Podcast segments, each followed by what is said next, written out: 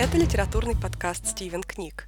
Сегодня с вами Валентина, и я расскажу вам о романе, который получил Международную Букеровскую премию 2020.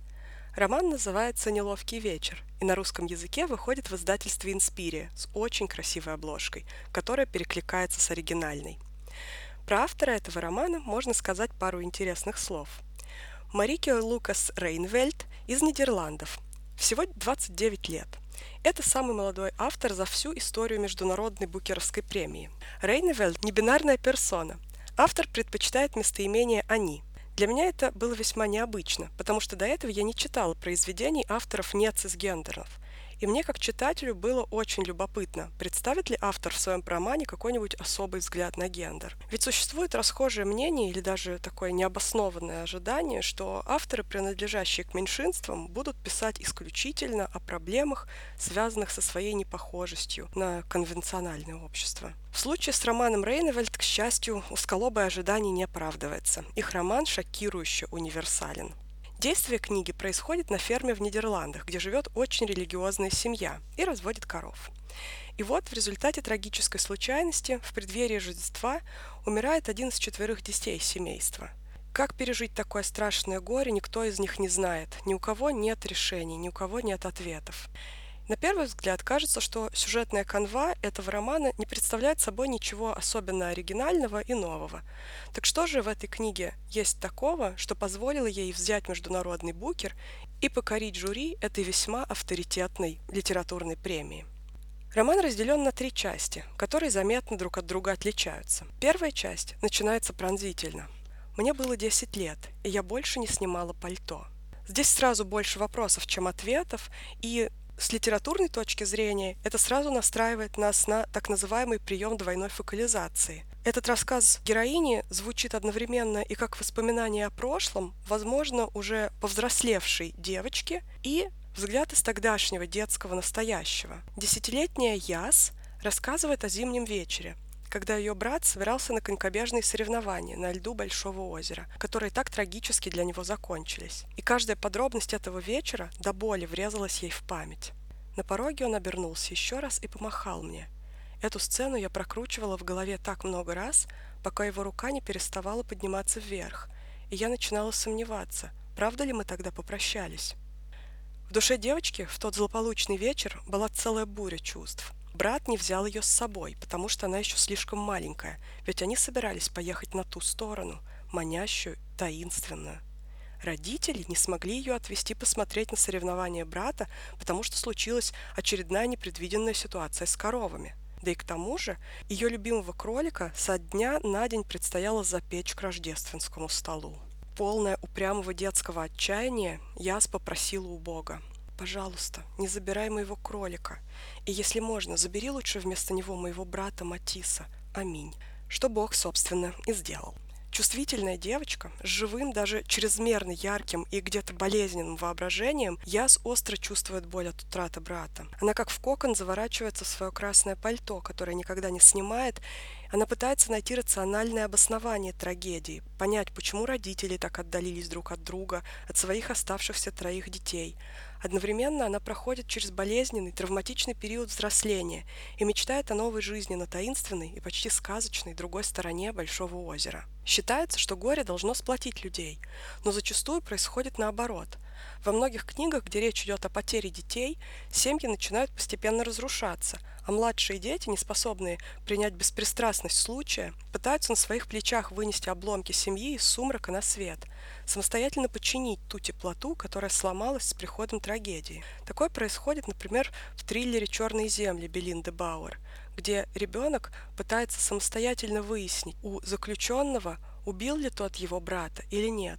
В романе «Маленький друг» у Донны Тарт, где маленькая девочка – пытается мстить предполагаемому убийце своего брата. Здесь мы читаем нечто похожее. В попытках рационализировать трагедию и попытаться хоть как-то устранить ее следы, Яс обращается то к Богу, то к урокам истории. Сначала она думает, что через нее в дом пришли казни египетские, ведь она так неосмотрительно молилась о том, чтобы ее кролик остался в живых.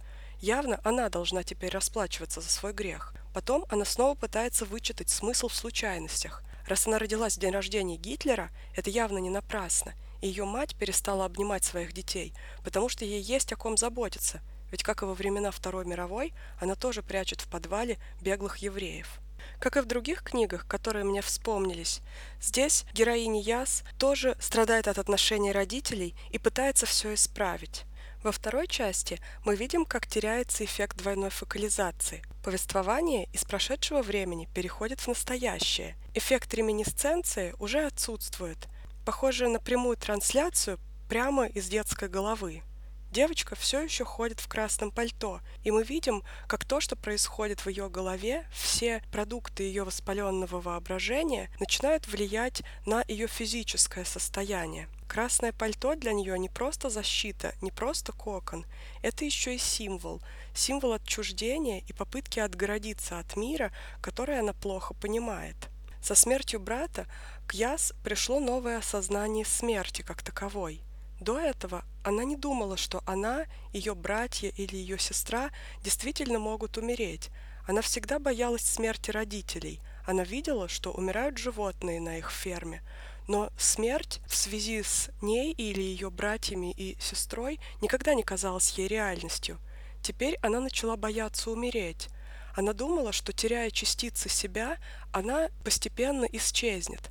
Поэтому у нее начались запоры. Она боялась, по своим собственным словам, потерять свои какашки и так постепенно испариться, растворившись в окружающем мире. Здесь явно виден конфликт с собственным телом, конфликт с собственной физической формой. Это очень похоже на героиню Эйлин у Атесса Машфек. Конечно, та была постарше, и конфликт у нее был немного другого характера, но она тоже находилась в очень специфических отношениях с собственным телом, тоже боялась растерять себя, потому что, скажем так, постоянно держала все в себе, как эмоционально, так и физически. И с одеждой она расставалась тоже крайне неохотно, одевалась странно и боялась собственного тела, боялась показать а, лишнюю частицу себя окружающему миру.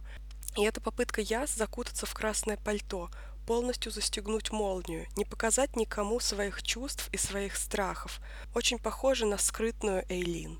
Чем дальше, тем сильнее девочка ждет внимания своих родителей. Но чем дальше, тем сильнее видны следы запустения в доме. Такие детали, как, например, отсутствие клипсы на мешочке для хлеба, мешочек теперь просто завязан на узел, очень показательны. Если отсутствует внимание к таким вещам, которые для матери семейства были раньше так важны, видно, насколько она запустила и себя, и отношения с собственной семьей. Мать семейства уходит в горе настолько, что отказывается есть. С ней фактически перед глазами дочери происходит то, чего дочь так сильно боится. Она постепенно растворяется в воздухе, уменьшается, потихонечку исчезает. При виде этих пугающих изменений наивные рассуждения о Боге из первой главы сменились куда более серьезными о потере Бога, о потере себя, о потере веры.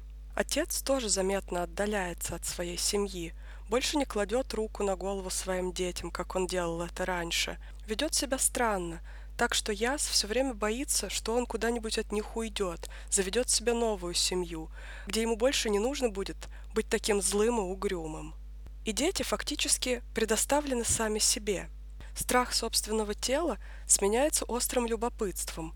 Игры в юных натуралистов сменяются страшными забавами, которые несут даже физический вред – Невинные детские тайны сменяются все более и более пугающими секретами. Попытки взять на себя вину за все, что происходит не так в семье, выливаются в то, что Яс втыкает себе в пупок кнопку и заклеивает ее пластырем, чтобы никто этого не заметил. В третьей части девочка видит все более и более яркие сны, а желание новой жизни, стремление жить на той мифической другой стороне озера – кристаллизуется и становится все более и более определенным. Более определенным становится и желание отца наконец вытряхнуть дочь из этого красного пальто.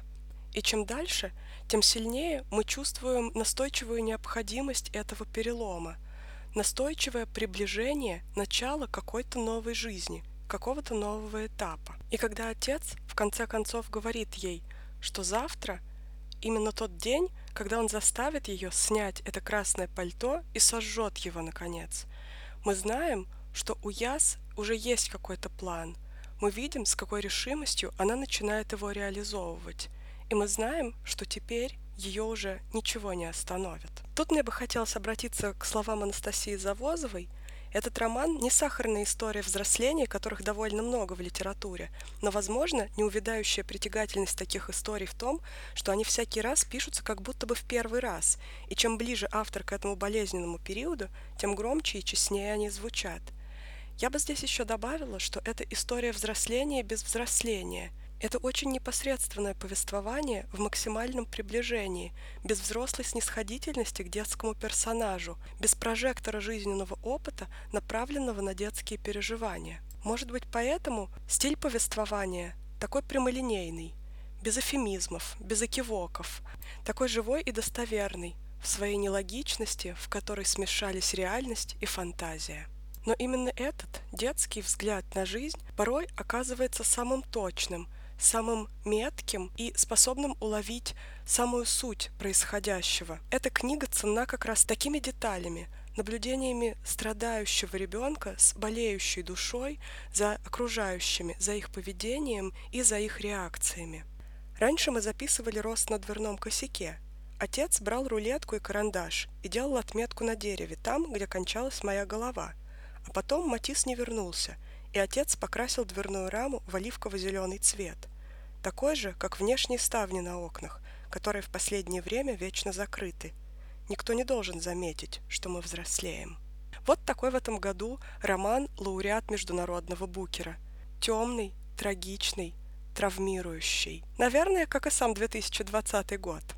Но надеюсь, что вы точно так же, как и я, сильно ждали выхода этой книги на русском языке и как можно скорее прочитаете ее и поделитесь своими соображениями с нами в нашем инстаграме. Всем спасибо и пока!